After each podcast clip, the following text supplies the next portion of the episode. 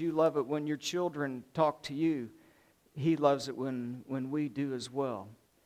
So there's our Berean chapters for today and, and the, the Paragon Homecoming coming up that we're going to be a, a big part of, and a gospel concert on Friday the 17th with a couple of groups, and that's going to be fantastic. And uh, boy, I think my eyes are cleared up enough now that we can get ready. Are you ready to pray into the worship today? Let's bow.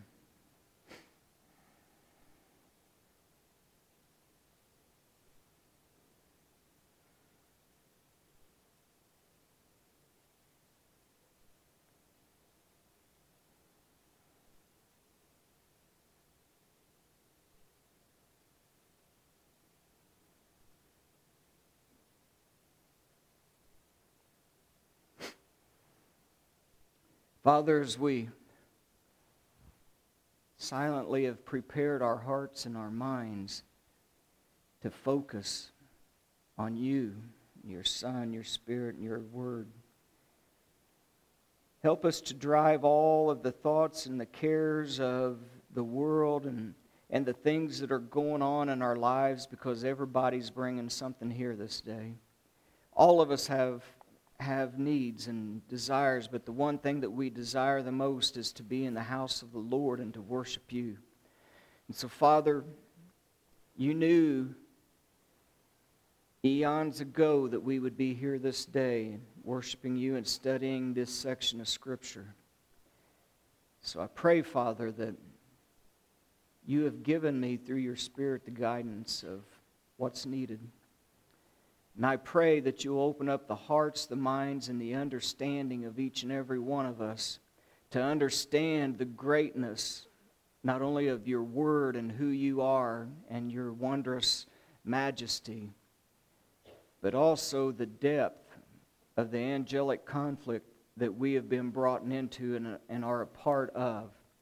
And I pray, Father, that, that these words will encourage us, will edify us, will give us a, a basis and a foundation of knowledge going forward. And we pray that as we do and as we explain, that it's all to your glory and honor.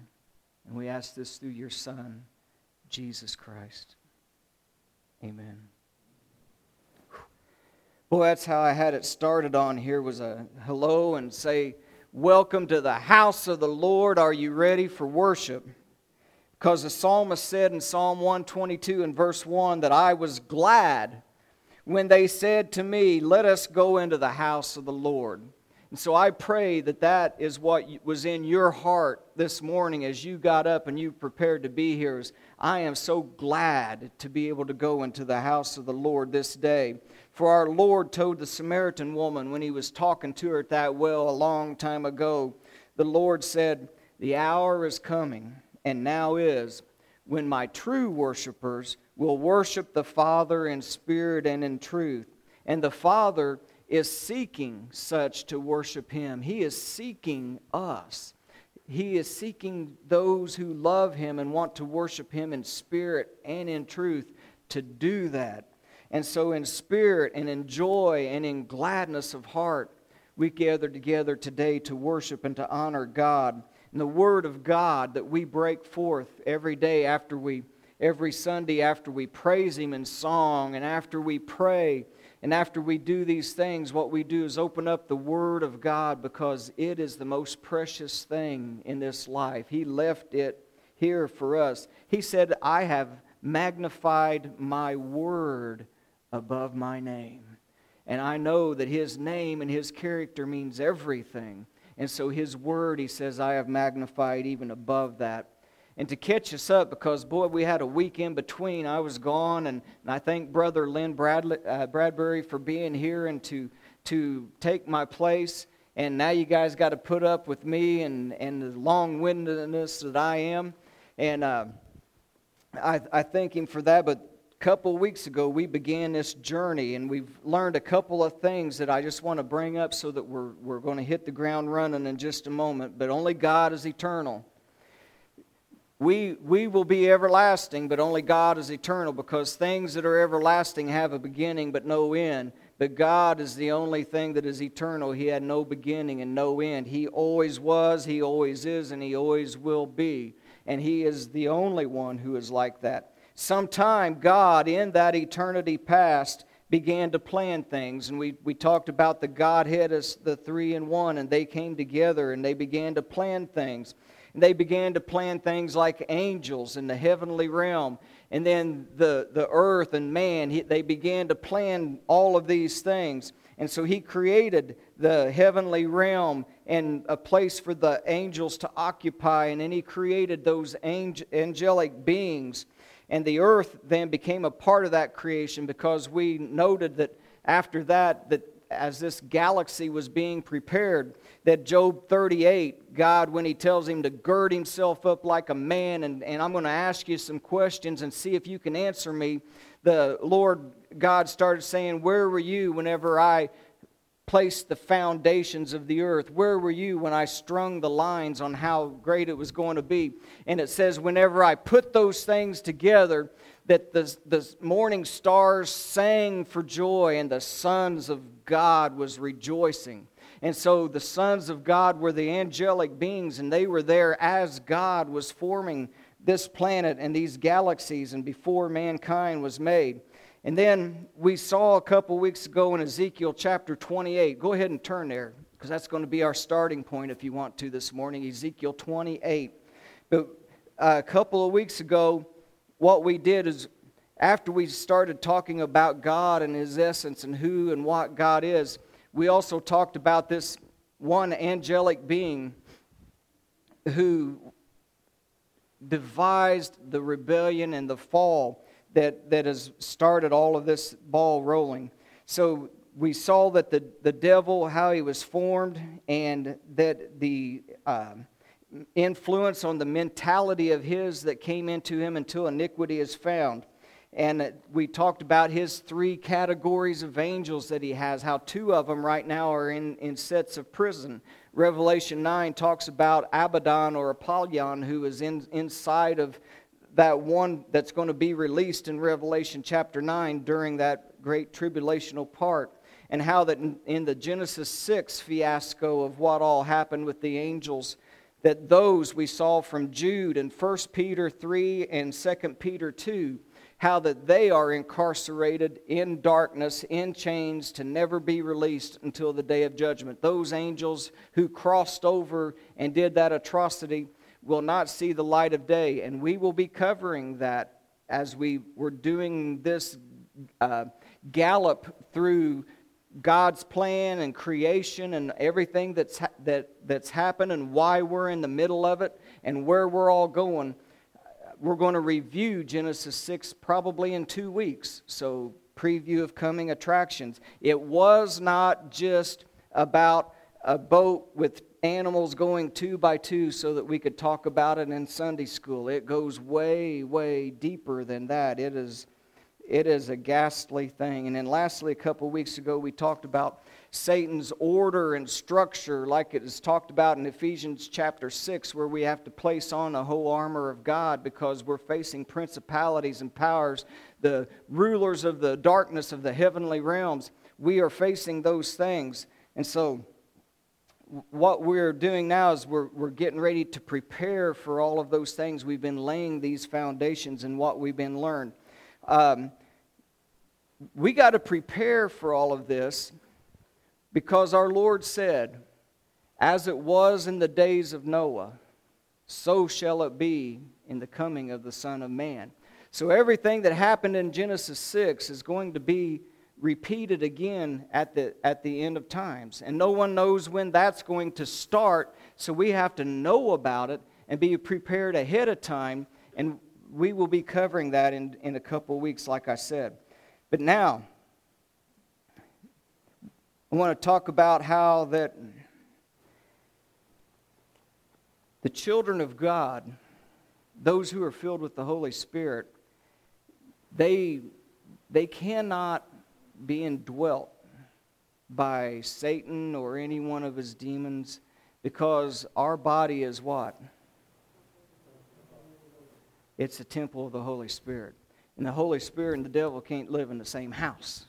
Our body is the house of the Holy Spirit whenever you are a Christian and you've been immersed into Christ and you've been born again and you've been covered by that blood. It said in Acts chapter 2, verse 38, whenever Peter had told him on that first day of Pentecost, whenever the Spirit had came and that rushing wind and everyone came out to see what was going on, and they were all amazed and they said, You guys are drunk, listen to you. And he said, We are not drunk. This is only the third hour of the day, but we want to tell you something. And he began explaining the whole history of, of God's plan all the way up to this time. And he said, That Jesus, whom you have crucified, God has made both Lord and Christ and exalted him up into the right hand of his on the throne. And they were pricked in their hearts, it says, and they said, Men and brethren, what shall we do? And he said, Repent and be baptized, every one of you, in the name of Jesus Christ for the remission of sins, and ye shall receive the gift of the Holy Spirit. And this promise is not only to you, but to your children and to all who are afar off, even as many as the Lord our God shall call. And if you have not done that, and if you are not a Christian, one reason that you need to do that is not only are your sins forgiven, not only are you then given the gift of the Holy Spirit, he said, but then that also means that you are protected and you will not be indwelled. You can be influenced. Christians are influenced by the evil one and the, the cosmic world system, but you cannot be taken over with a bodily uh, takeover, which we will probably get to in about four or five weeks with the man at the Gadarenes. So, another preview of, of some coming attractions. And so, whenever we were talking two weeks ago about, about Satan and his categories of his armies that he has underneath of him, one of the things that we ended up with was familiar spirits. That that is just one tool in his bag, and that is one of the, the like army brigades underneath of his system. And so I've got a few scriptures up here on what we ended with that covers what we just talked about about we don't want to have these things to happen to us.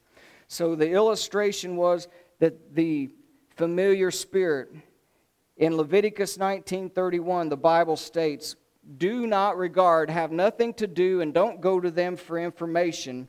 that have familiar spirits, and neither seek after wizards to be defiled by them, for I am the Lord your God. And in Leviticus 20 and verse 6, the soul that turneth after such as have familiar spirits, those who turn to them for information and, and guidance instead of the Lord God, and they go after the, the familiar spirits and the wizards and go a whoring after them, I will even set my face against that soul and cut him off from among his people.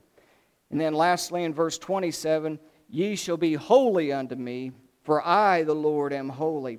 And I have severed you from the other people, that you should be mine and a man or a woman that has a familiar spirit or that is a wizard shall surely be put to death.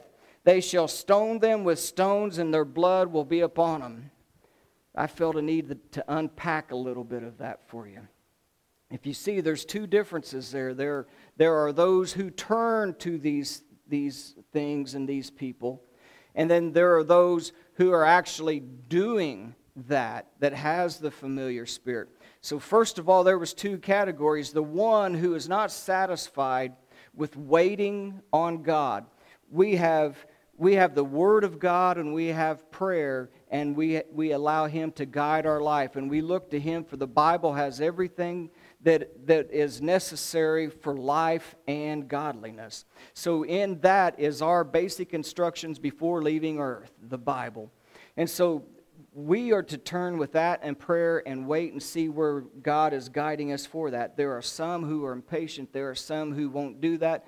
There are some who want to seek other answers. I've got to know, and the temptations become too strong, and they turn to those who advertise and who proclaim and who put out there that we can tell the future, we can tell your fortune, we can do these things.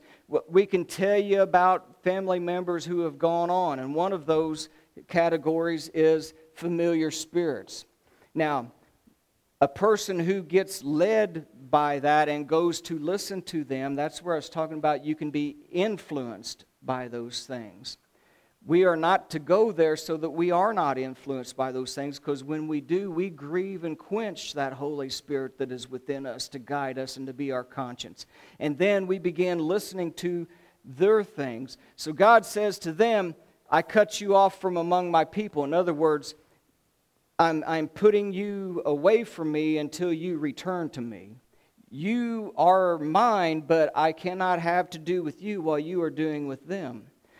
But those who have the familiar spirits, the wizards, the, the witches that it's talking of right there, those people are not God's people.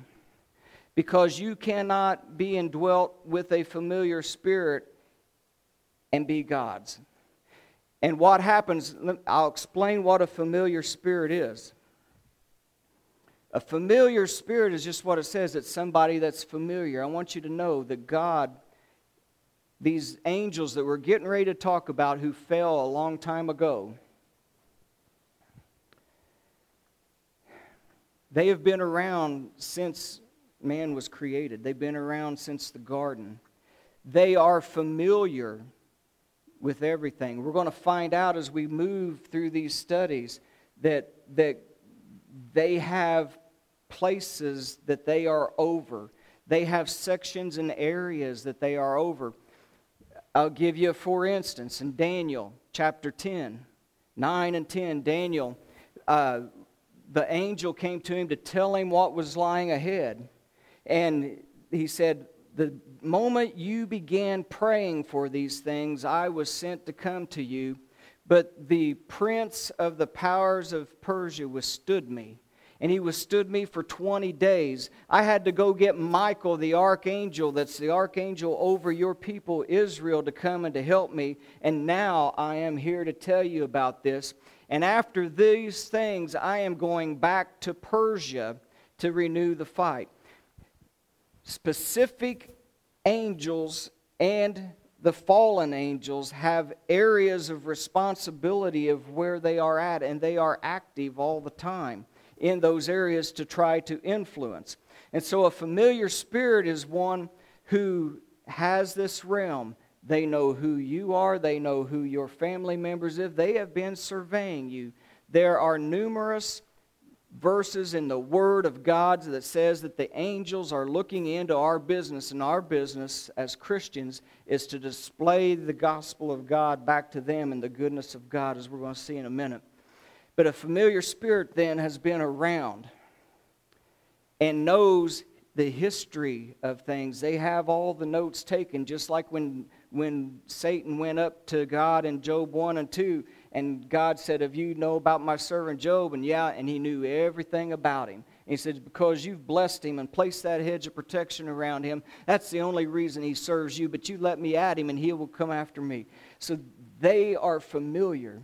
And so, one who gives themselves over to that realm because they want the power, they want the glory, they want all of the accolades that comes and has been promised by the dark side, they allow themselves to be taken over whenever they go into those seances and those different things and they are communicating, it says, with the Agastromuthos demons that we put the scriptures up two weeks ago in Isaiah that says that they can peep and mutter and reveal the things, and they are familiar. And that's why there is a few little answers that they can give just enough to be able, like color of a hair, what a place that they lived, so that you will believe and want to follow everything that they said. The Word of God says you don't seek your answers through them because they are led by demonic powers.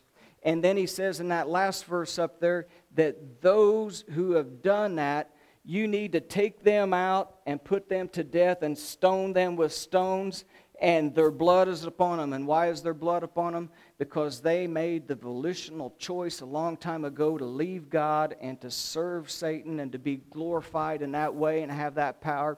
And so whatever happens, happens, it's on your own head. So that's where we ended off the last time. And, but I, I we had started that whole process with talking about Satan and his fall. So I want to go back to there. If you, uh, if you turned to Ezekiel chapter 28, I've caught up with you because now I'm ready to, I'm ready to go with, with that again. I, I want to take you deeper. Are you all ready to go deeper this week? Have you ever asked yourself, why are we here? Why, is, why was man here? Why does all of this happen? Have you ever asked that question? I want to let you know from the Word of God today exactly why, okay? And I'm going to tell you something. At the end, I might get emotional again, and it might get hot. But I hope it gets hot for you and your eyes sweat as bad as mine do because yesterday I was weeping out loud sitting up there writing this because my internet is down at home and I came here to write this lesson. And I mean, if somebody had been in here, they would have just heard me. And this morning I did again because the preciousness of why you and I are here and what we are confounds the mind. And so I want to share with you how important you are and why God loves you so much. Ezekiel 28 tells us of the creature that was God's highest one.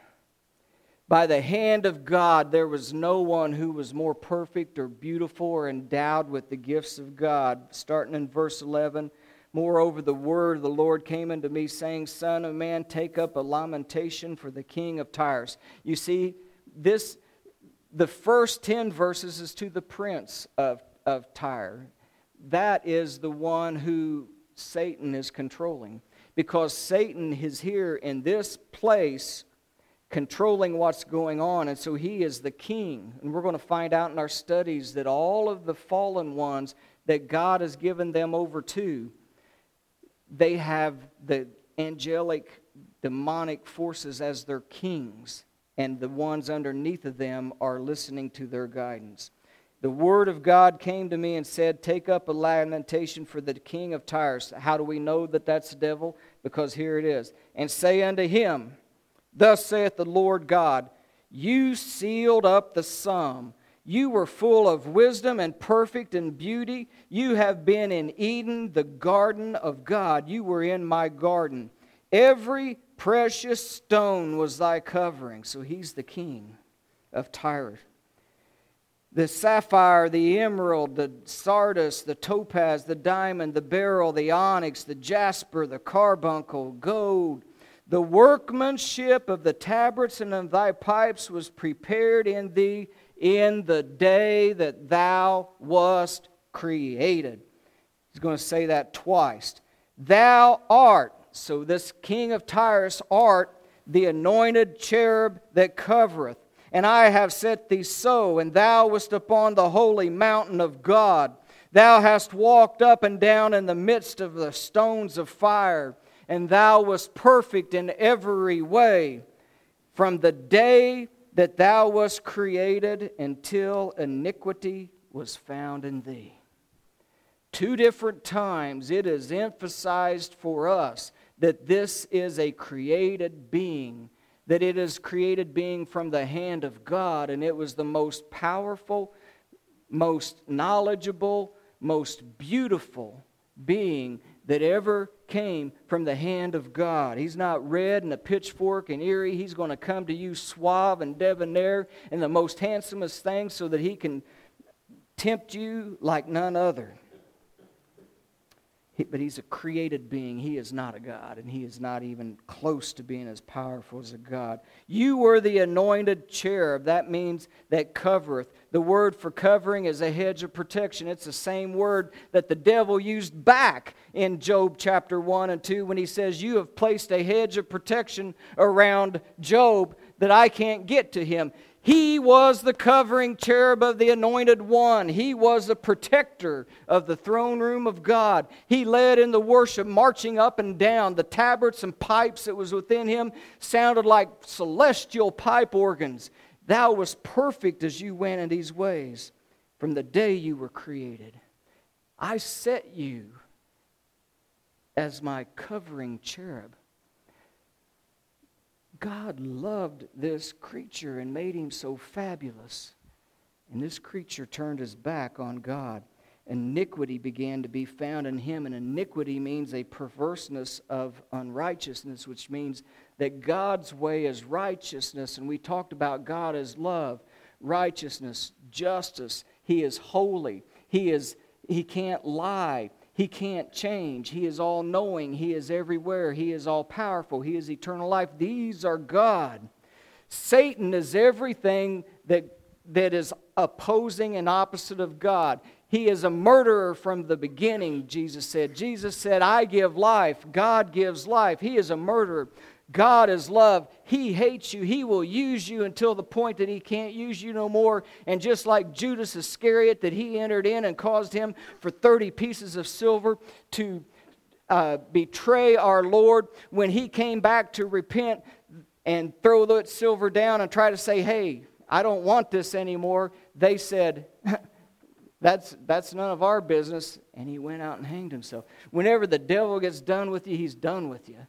So you go after his little promises of everything, of the glory and the, the money and the wealth and the fame that he can bring you. He will turn his back on you in a second because he is everything that is opposite of God and what he is. God is these things, and God had anointed this cherub as such, and then iniquity was found. Everything that was opposite of what God was because of his merchandising, uh, the things that was going on. So now, I want to take you a little deeper in this. We're going to stop at verse 15 there. Hold your thumb, and Ezekiel 28 will be back. But go to Isaiah 14 now. Because when till iniquity was found in you, he said. So what was that iniquity? What was these things that was found in him on that day? And Isaiah 14 is the place that reveals that to us. And in, in verse 9, we start getting the clues. Hell from beneath is moved for thee to meet thee at thy coming. It has stirred up the dead for you. Even all the chief ones of the earth it has raised up from their thrones of the kings of the nations. This is the other ones of his dominions and powers that are going to watch his fall. And they shall speak and say to you, Art thou also become as weak as we? Art thou to become like us? Thy pomp, God says, is brought down to the grave. The noise of thy viols, the worm is spread under thee, and the worms cover thee. I don't want to go there. No, I'm glad you agree. How art thou fallen from heaven, O Lucifer, son of the morning? How art thou cut down to the ground, which did weaken the nations? For thou hast said in, my, in thine heart, Here is the iniquity that began to be formed from uh, Ezekiel 28 and verse 15. The five I wills. These are volitional choices made. No self control, no restraint, no fruits of the Spirit, but all going now in the opposite way. He said, I will ascend into heaven. I will exalt my throne above the stars of God, and that's all the other angelic beings. I will, and the, the, the, stars as well, and I will set upon the mount of the congregation in the sides of the earth. I will ascend above the heights of the clouds, and I will be like the Most High. And I want you to know that those, those first verses up there that hail from beneath, that's, that's the word for the ground, eretz, the earth. The same word as when it says that in a beginning God created the heavens, Hashemayim, and Haaretz, the earth. Aretz is the earth, and it is from beneath. And then again, when it says, Thou will be brought down to the grave, that is Sheol. And then it says, in a minute, we're going to see now in verse 15, you will be brought down to Sheol, to hell, to the sides of the pit. They shall see thee, they shall narrowly look upon thee and consider you, saying, Is this the man that made the earth to tremble and shake kingdoms? That made, underline this one, we're, we're going somewhere with this, that made the world as a wilderness and destroyed the cities thereof, and was not able to open up the house for his prisoners. Lucifer, son of the morning, God says, Oh, Lucifer, how you have fallen. Thy beauty and thy merchandising has corrupted you on the inside, and it became, you know, the scripture says that as a man thinketh in his heart, so he is. And as he began to think, I will, I will, I will, that soon, if you do not take every thought captive for Christ, pretty soon those thoughts of I will, I will go into action. And that's why you got to work on them before that happens. He said, I will five times. The lust of the flesh, the lust of the eyes, and the pride of his life began to overwhelm him and corrupted him on the inside until that iniquity expounded outside. And, uh, and they rebelled against God. And as I was writing this, I was reminded uh, any of you remember the old Billy Joel song? I got to lighten it up here for a minute. You remember the old Billy Joel song? I think it was when Christie Brinkley left him. And he said, You had to be a big shot last night, had to open up your mouth. You had to have the white hot spotlight. You had to be a big shot, didn't you? That was the devil because all of these I wills and these I wills got him to be thinking, I got to be the big shot. I will take my throne above the stars of God. I will go to the north side. I'm going to be the big. Well, you just had to do it, didn't you? And now look what that's gotten you. So he had to be that big shot, and God says what that's going to do. He, he, he had unsustainable promises to all of those angelic beings who was giving him this compliment that a third of them wanted to follow suit with him and to prepare against god and they assembled themselves and there was a war that began in heavenly realm the war in heaven. And god said that lucifer and we're going to cover this towards the end so i'll, I'll take you to revelation 12 then. But lucifer was brought down to hell but not the hell that we think of as the lake of fire. That's in the end after the the final great throne judgment in Revelation 20. But this is Sheol. It's the place of the living dead. It's the place of those in the underworld. It means the uh, abyss, the, the place underneath where everything is enchained in darkness.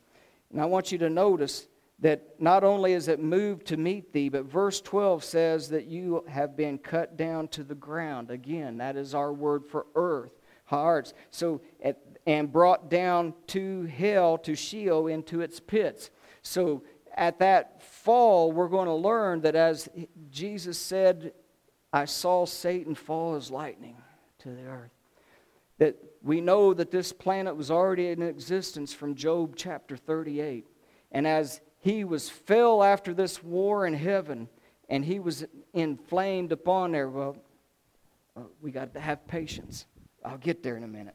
Come on, come on back with me. He, he, it says that you went down into the pits of the sides of hell and you was unable to, to take the house of the prisoners. You were unable to open it up and take them out. I'm going to show you that in a minute. Because he wasn't, he doesn't have the keys to the pit. In Revelation chapter 9, he's going to get the keys to hand it to him and open it up for Abaddon and for all of those who are going to come out of that. But not until that time, he doesn't have the keys to the pit and he was unable to open it. You could not open up the house of your prisoners. Now, if you if you stuck your finger in Ezekiel 38, come on back or with me. Ezekiel 28, I mean, Ezekiel 28. In verse 15, we ended then. We've, we saw these five I wills and how that he was cast out and, and taken back down into the underworld. So now, uh, Ezekiel 28 and verse 15 is where we left off. You were perfect in thy ways from the day that you were created until iniquity was found in thee. So we just read about that iniquity. So this is going to reinforce what happened at that point. Verse 16 beginning. By the multitude of thy merchandising, they have filled the midst of thee with violence. So, in other words, the merchandising, the word for there is like your conversations, your, your way of life, what you come into contact with. They were all complimenting him like we do every once in a while. You know, hey, that, that was a great job today, or that, that was really nice. And, and you look nice, man. Them, them that suit of stones that the Lord made for you and your tabrets and man you you are like God man you're up there. So it says by the multitude of all of that conversations they have filled thee in the midst of thee your heart and your mind with violence. He wanted to rebel. And thou hast sinned God said. Therefore I will cast thee as profane out of the mountain of God, and I will destroy thee, O covering cherub, from the midst of the fire stones of fire. For thy heart was lifted up because of thy beauty, and you have corrupted your wisdom that I given you by the reason of your brightness and all of these things. So I will cast thee to the ground. There's that word aretz again, the earth. And I will lay thee before the kings that they may behold thee. For thou hast defiled the sanctuaries in the multitude of your iniquities, and by the iniquity of thy trafficking. Again, that's that merchandising, those your, your conversations of life. Therefore, now, now look at this. Therefore will I bring forth a fire from the midst of thee, and it shall devour thee, and I will bring thee to ashes upon the earth in the sight of all of them that behold. Wow when all of those things spilled over into that iniquity and came to him from the other angels, he was filled with violence on the inside. You are what you think, like we said, and then the I wills. And then that the I wills turned into the volition of the act of war against God. And Revelation 12, 12 tells us that the dragon, the serpent, and Satan, the devil, Lucifer, son of the morning, he fought with his angels against Michael and the archangels of God. And God prevailed easily. And in verse 16, there up there on the screen, it says that God cast him out as profane from the mountain of God and from the stones of fire to the earth. And they are those kings are the kings of nations. Go read Deuteronomy 32, but like I said, we're going to get there in a couple weeks. Because God has taken Israel at that time for his possession, and the, the rest of them was turned over to the other small g gods. Read Deuteronomy 32, Psalm 80, 82. They saw their leader now has been trashed and defeated and cast down as profane to the earth, and he, he exploded from a fire that God created on the inside of him to scorch and turn himself and the earth into ashes.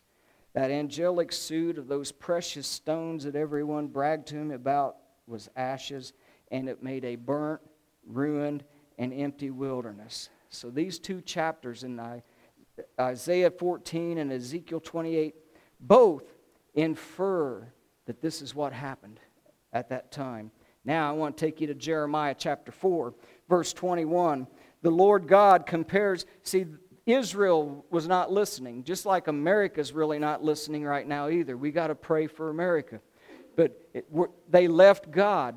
They were doing the same thing that Satan did up there. The Lord God says, Man, I've took you guys from the wilderness and I've nurtured you and I've done everything for you, and yet you still want to turn to the one that I've thrown out of here instead of worshiping me who has brought you out of all these things. And so he says, How long then, since you continue to leave me, how long do I look at your standards, your flags that you fly, and hear the sound of your trumpets as you're calling people to worship? For my people have become foolish. You are foolish and you don't know me. Boy, that's a scary one from Matthew 7. Depart from me, for I never knew you. They have not known me they are sottish children, and they have no understanding, but they are wise to do evil, but to do good, pff, no way, and no knowledge either. And now you see a flashback of the Lord remembering what happened, what, what had happened with Satan when he did the same thing. I beheld the earth, and lo, it was without form and void, and the heavens, they had no light. There's a flashing memory as they are doing the same thing that Satan did by rebelling against all the goodness and power and protection that God had given them and all the love, and they don't know him and they rebel against him and they go to serve him, Satan, instead of God. And he sees that I had to judge Satan for this, so I have, I'm going to have to judge Israel as well. I beheld, underline this one. We're going somewhere with this. I beheld the earth, and lo, it was without form and void, and the heavens had no light. What's that sound like? You ever heard another scripture like that? Genesis 1, verse 2. We're going there. But when that happened, it became this way. Now listen. So my people are foolish. They don't know me. They serve the one that left me. And I beheld the earth, and it was without form and void, and the heavens had no light. Jesus said, Luke 10 18, I beheld Satan as he fell as lightning. In that explosive, fiery fall, the Lord God looked, and indeed the earth had been turned into without form and void, and the heavens no light. But it was not created that way in Job 38 when the angelic beings were singing for joy and sounding all of the rejoicing of God creating it at that time. God doesn't create things without form and void and darkness upon the face of the deep. So I want you to turn to Isaiah 45 real quick. Isaiah chapter 45, and I want you to make a note, circle this one. Isaiah 45 and verse 18. For thus saith the Lord that created the heavens and the earth. So here's the Lord God talking. And he and if you go through Isaiah 45, that was one of our Berean chapters to write down or take a picture of and look at to study this week. The first part of him, he's saying, I am the Lord God that did this. I am the Lord God that did this. This is the Lord God speaking. And verse 18, for thus saith the Lord that created the heavens, God Himself that formed the earth and made it. He hath established it, but He what? Created it not in vain, but now He has formed it to be inhabited. I am the Lord, and there is no one else. I am the only one. And the Lord God says here, I established the earth. I formed the earth. I am the Lord God. And there's some, some really cool words that's going on in here. He says, I created it not in, in vain. That's the word tohu.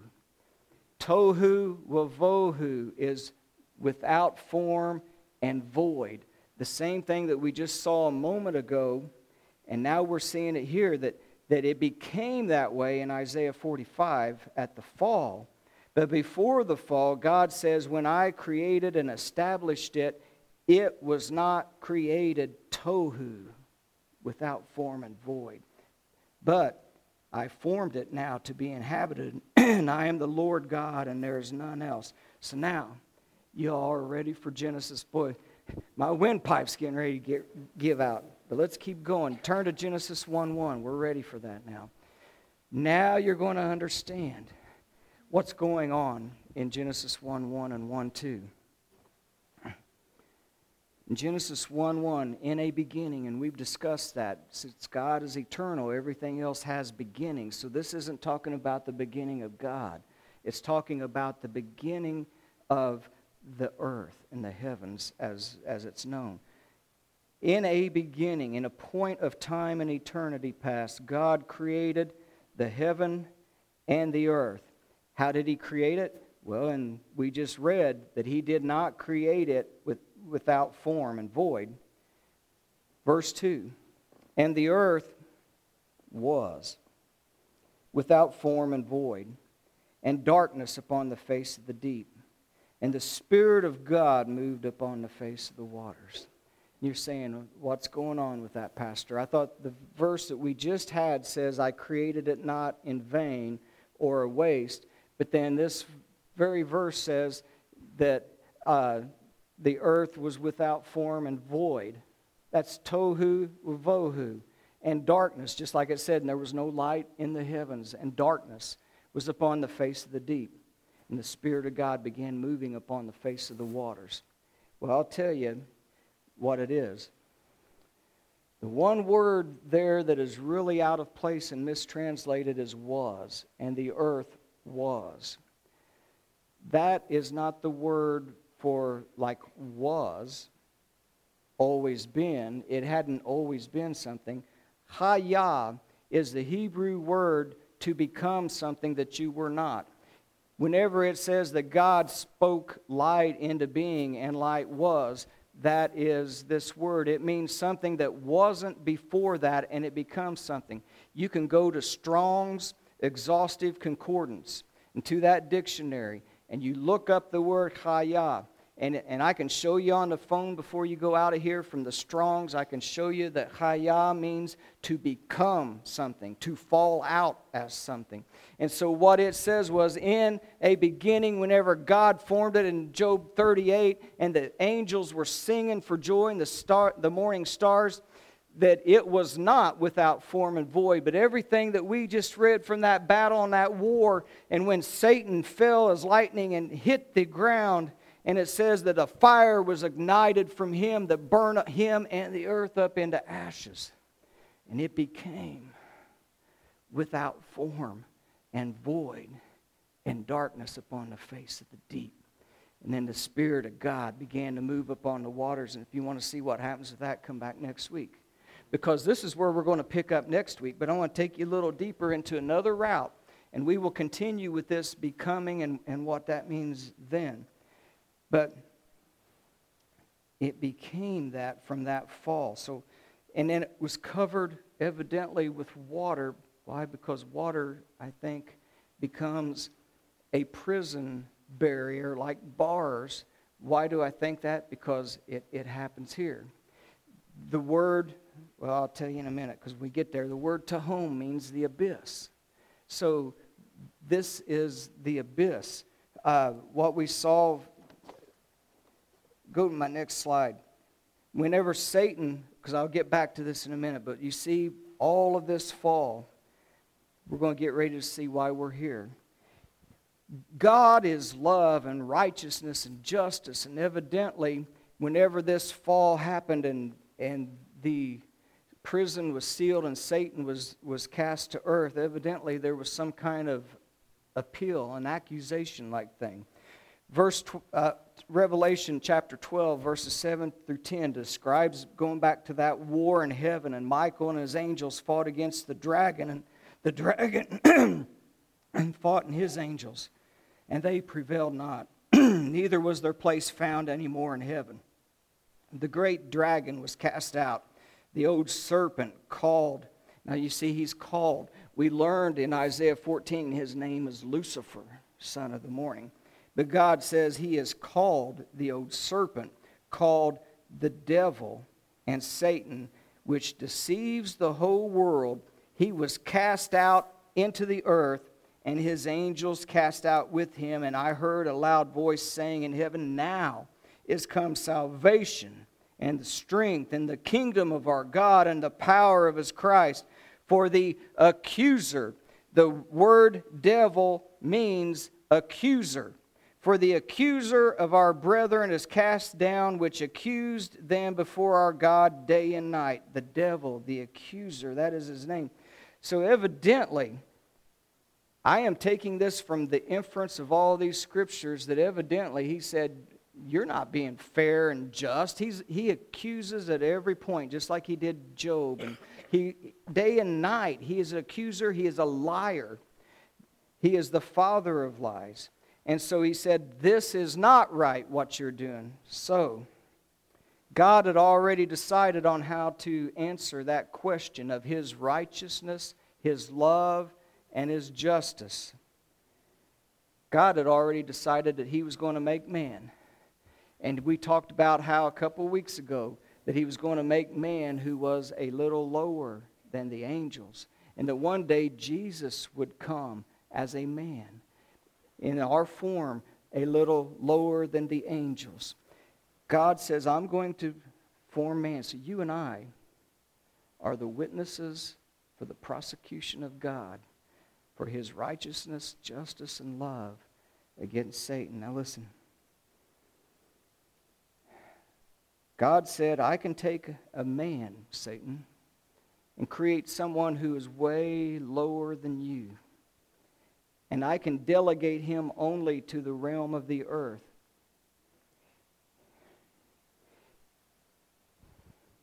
Go ahead and give me the next slide, Miss T.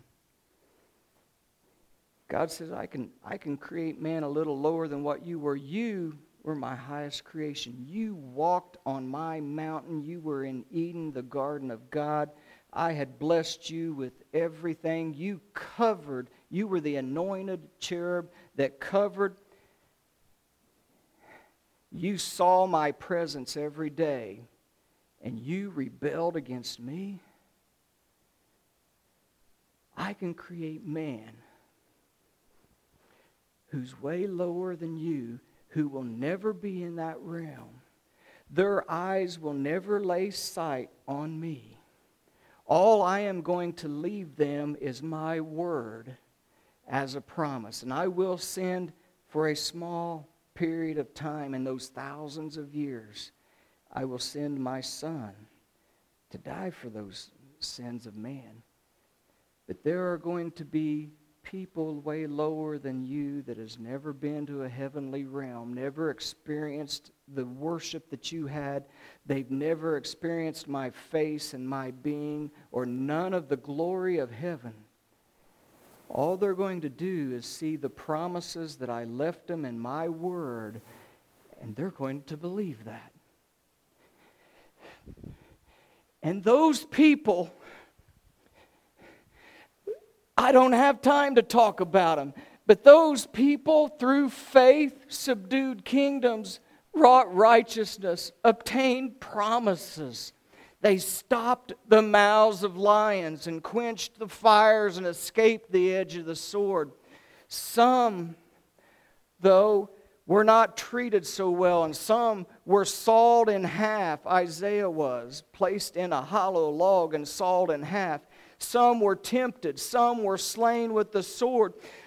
Many of them, like Abraham, Isaac, and Jacob, wandered about in sheepskins and in goatskins, living in tents in the deserts, tormented and afflicted. This world was not worthy of them. They wandered, slept in dens and caves. They all, though, Satan, have obtained a good report through faith. What is faith, Ray? Faith comes by. Yes, by my word. Faith comes by hearing the word of God and through my word, never seeing me, never being with me, never having any of the opportunities that you have, they would believe. They would be sawn in half they would die. Never seeing it. They got a good report, even though they never saw my promises revealed to them. They just believed, verse 40, that God had better things for them.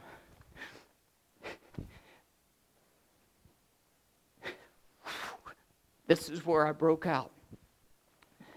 Because if you don't realize that you and I are witnesses for the testimony of God and His righteousness and justice and love, and proving to the defense that God is all of these things, only by faith as mere mortals it proves God to be just and holy. And that's the opportunity that He's given you and I through faith. So, as our praise team comes on up and, and we close this out, I pray you come back next week to keep this story going. But we are here. The reason man is here is to prove God is true and just and righteous and love. And that is why he loves us so. You wonder why he could love us? because we believed. Those who saw him could not believe and would not stay with him. But we, through faith, see, believe, and follow him to our death. Praise God. He says, I love you so much because you could do that. I'll take care of you. I promise. Just hang on to the end. Folks, that is why, after his death, burial, and resurrection, after he had appeared the first time to 10 of the disciples and Thomas wasn't there, that they told him, We have seen the Lord. We've seen. Thomas said, I ain't going to believe unless I can see him. I ain't going to believe unless I can see him, and I ain't going to believe unless I look at those hands and put my fingers into those nail prints. And I ain't going to believe until I can put my thrust my hand into that side. Then maybe I'll believe. Jesus appears eight days later to all of them, and Thomas was there, and he just comes up and he says, Thomas, here I am, and here's my hand, and here's my side. Go ahead, confirm your faith. And he fell down before him. He said, My Lord and my God. And you remember what Jesus said to him? He said, Because you have seen, you have believed. Blessed are those who what? Have not seen and yet believe. Folks, that's the whole thing. We are satisfying the angelic conflict, and that's why we're stuck flat in the middle of it. And we are here to be the witness for God through our life and how we live and what we say and what we do, and that through the turmoil, torrents, through the turmoil, through the problems, we hang on because we believe undoubtedly that the Word of God is true, and my faith is based upon that. And it don't matter what happens because I am convinced that He has got something better laid up for me in store for all the rest of eternity everlasting. So, Luke 15. I want to close with this. Jesus said, as he talked about all those who were searching, like the widow for her coins, and he said, Likewise, I say unto you that there is joy. Are you searching for something in your life? He said, There's joy in the presence of the angels of God over one sinner that repenteth.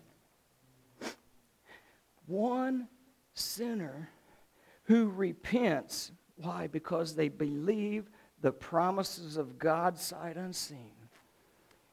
He said, There's more joy in the kingdom of heaven, in the presence of the angels. Guess who's in the presence? That's God.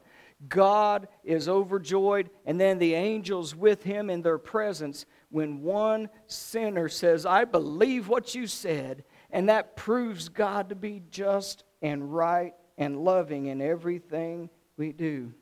And I say, isn't it time for revival here? Isn't it time for this sinner to repent? I don't know about you, but I did yesterday in tears and again this morning. If, if you are ready, today is the day of salvation, folks. Don't be ashamed to say, Lord, forgive me a sinner and get our life moving in the right way and get this whole community and then this whole nation moving in the right way. But revival starts with me. Just go ahead and play. And anyone who's ready, you come up here and pray. Or you come up here if you've never been baptized into Christ as we stand and sing this. Well, you can't lay that on me and expect me to sing.